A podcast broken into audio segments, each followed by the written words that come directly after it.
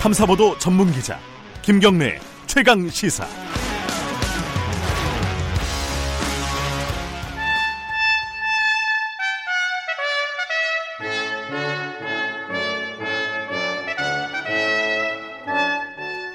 네, 김경래 최강 시사 2부 시작합니다.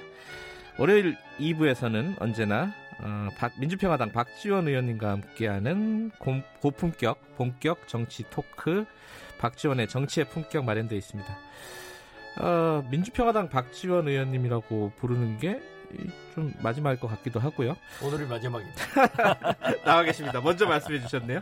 안녕하세요. 네, 안녕하세요. 오늘이 마지막인가요? 민주평화당 박지원 의원 이렇게 먼저 소개하는 방송 게? 시작하기 전에 예, 어제 예, 송가인 쇼를 목포에서 하려고 했는데 네. 우천으로 못했습니다. 아 비가 많이 왔죠. 예. 지금도 오늘로 연기했는데 지금도 비가 온다고 하니 오늘 저녁까지 저녁까지 온다고 있다고. 하더라고요. 예. 예간장이 탑니다. 그것 때문에 그것 때문에 애간장이 타세요. 지금 당이 지금 백척간두에 놓여 있는데 아 당은 가는 길로 가고 있습니다. 그 어차피 오셨으니까 당내 상황 좀 몇 가지만 여쭤볼게요. 그 자꾸 안 하려고 하는데 왜 자꾸 하세요? 아 이거 안 물어보면 사람들이 오해한다니까요. 그러면 자- 또 정동영 대표나 예. 그 일당들이 저를 아이고. 얼마나 비난하는지 아세요? 아이고 일당들이라니요. 아니 보세요 지금 뭐 유튜브다 뭐 댓글이다 글이다 그래도 전용 저니까 사는 겁니다 상대 안 해버려요 예.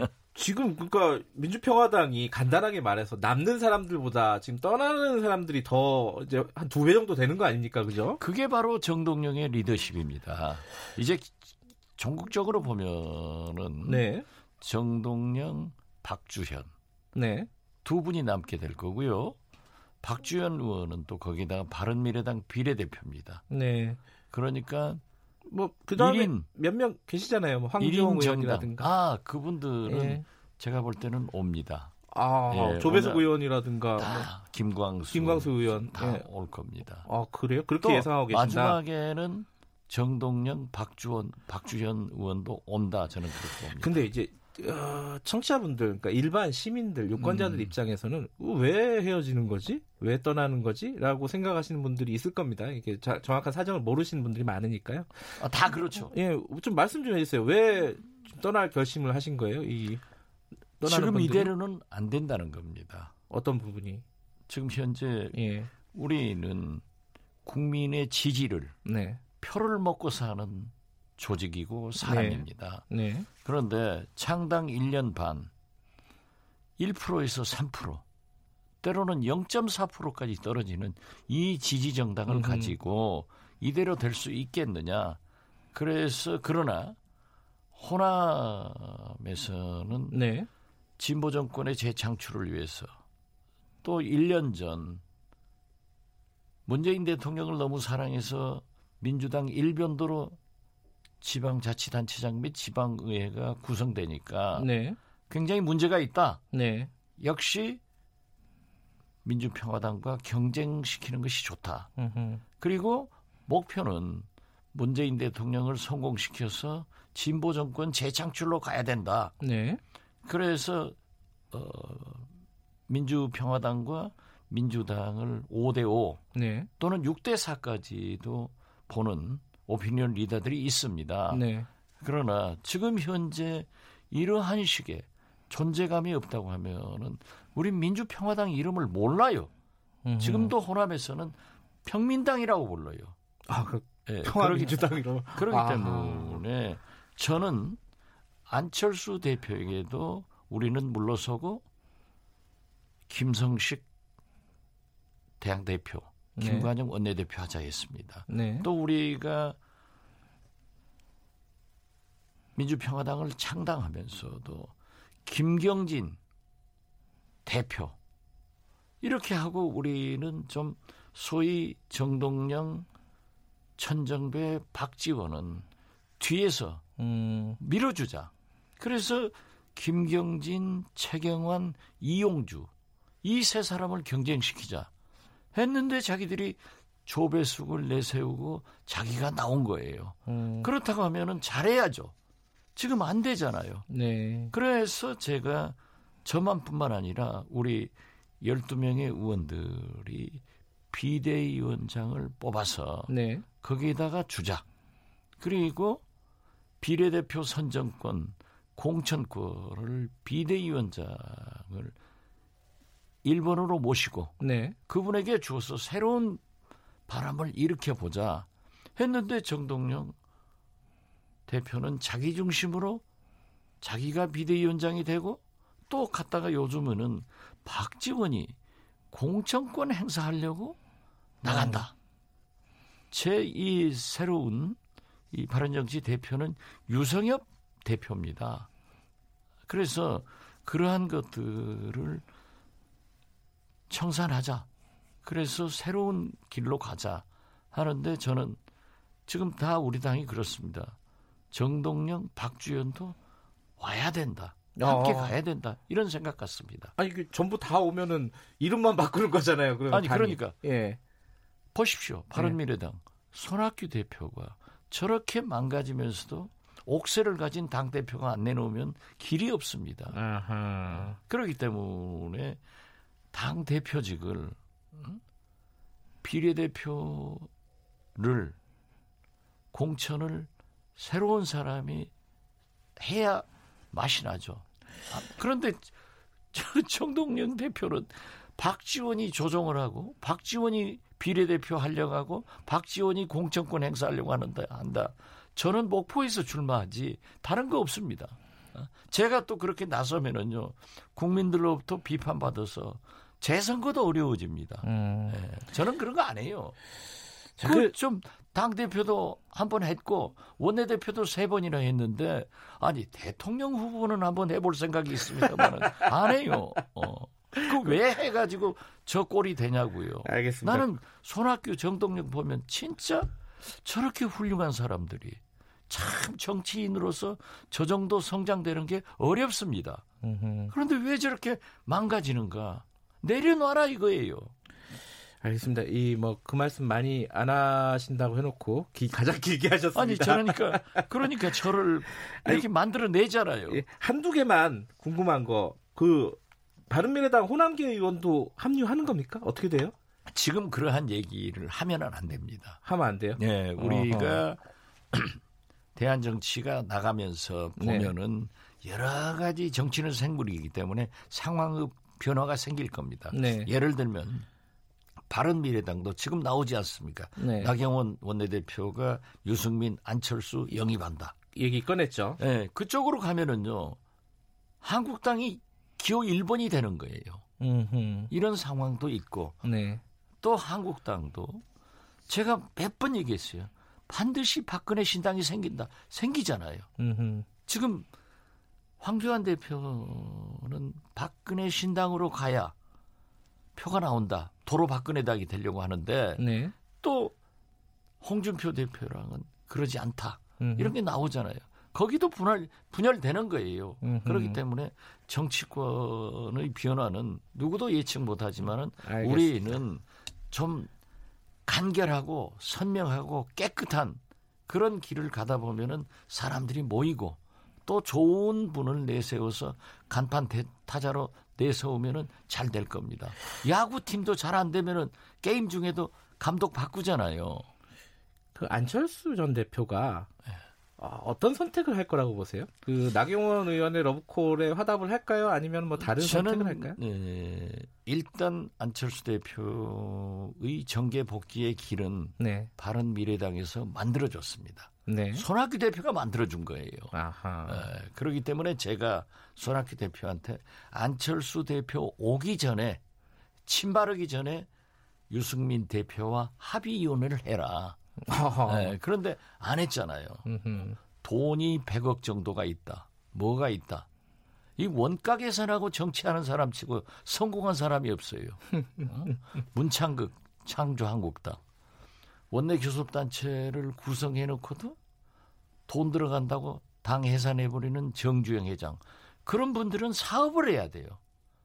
음, 돈을 계산하려면 사업을 해야지 정치하면 안 돼요. 예. 그런데 바른 미래당도 그거 아니에요 지금.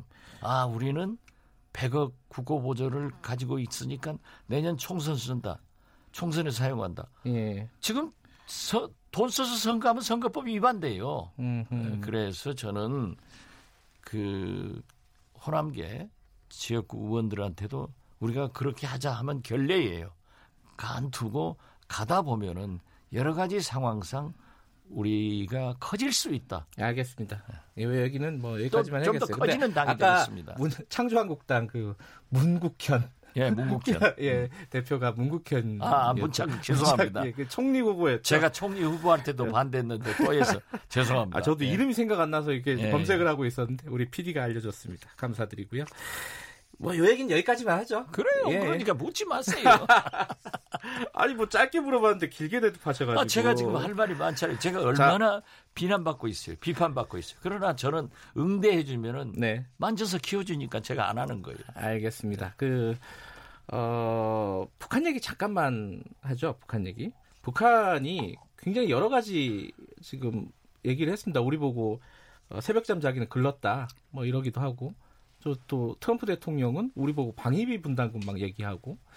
이게 지금 상황을 어떻게 해석을 해야 됩니까, 지금? 결과적으로 보면은 트럼프 대통령이 북한 편을 들고 네. 우리에게는 청구서를 요구하는 겁니다. 네. 아, 그렇지만은 어떻게 됐든 지금 현재 북한 김정은 위원장은 고난의 행군을 지나면서 계속해서 핵과 핵 무기를 개발한 거예요. 예. 그러나 제가 자꾸 강조했습니다만은 나만은 8말 9초에 북미 실무회담이 열립니다. 트럼프 대통령도 그렇게 트위터에 날렸잖아요. 네. 그러면은 비핵화의 길로 갑니다. 음. 김정은 위원장은 지금 현재 트럼프 대통령의 경제 제재 압박 때문에 네. 북한 경제를 지탱할 수 없어요. 음. 장, 재작년, 작년 뭐 스- 거의 마이너스 3.5% 3% 이상 마이너스 성장하고 있단 말이에요. 네. 지금 더 나쁜 거예요. 그렇기 때문에 북한 핵을 폐기하고 경제 발전의 길로 가는 겁니다. 음흠. 그러는데 북한이 보니까 핵과 핵무기를 만들다 보니까 재래식 무기가 형편이 없는 거예요. 음흠. 어떤 의미에서 보면은 6.25 한국 전쟁 때 사용한 무기 정도가 있다. 네. 이렇게 봐도 좋아요. 네.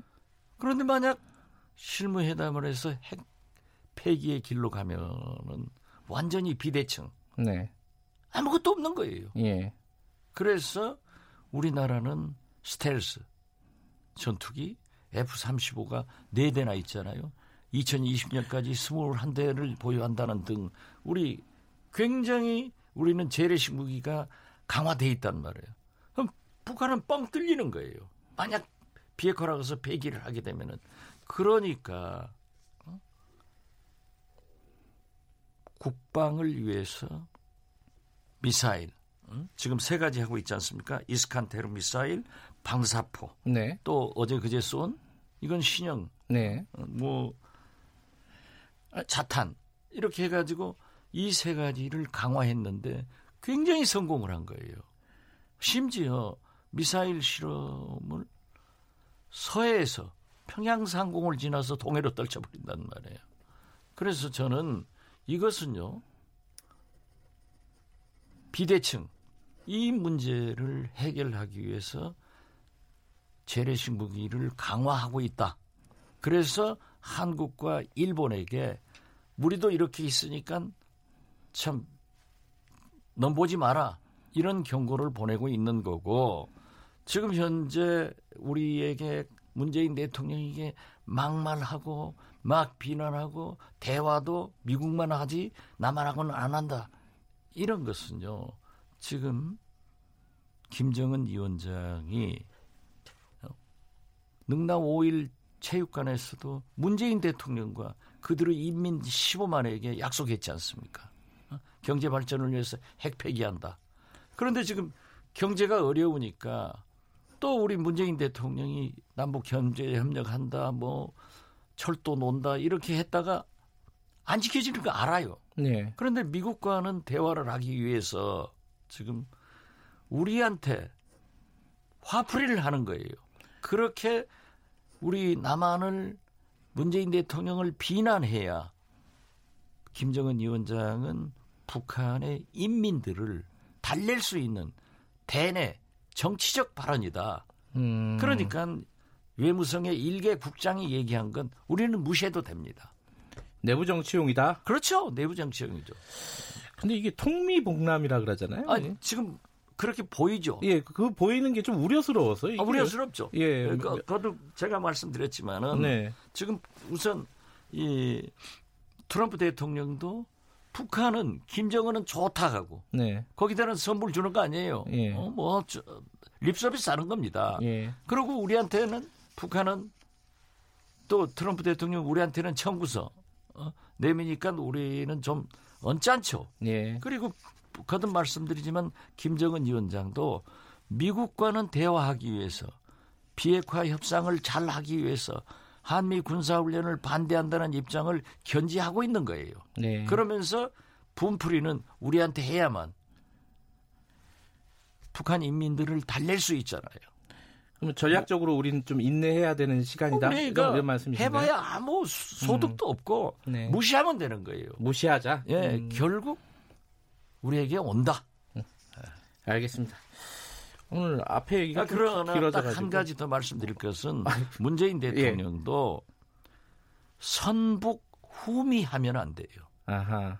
선미 후북해야 돼요. 음흠. 모든 것은 김대중 대통령의 햇볕 정책도 튼튼한 안보, 한미 동맹, 한미 일 공조예요. 예. 그런데 지금 보면은 경제협력이나 철도 같은 것은 북한하고 먼저 얘기를 하니까 미국도 우리를 좀 기분 나쁘게 생각하고 못 믿는 게 있으니까 저는 거듭 말씀드리지만은 문재인 대통령이 예, 알겠습니다. 선미 후북해야 된다 이렇게 예. 말씀드립니다. 오늘 여기까지 하셔야 될 것 같습니다. 고맙습니다. 예, 감사합니다. 정치의 품격 민주평화당 박지원 의원님이었습니다.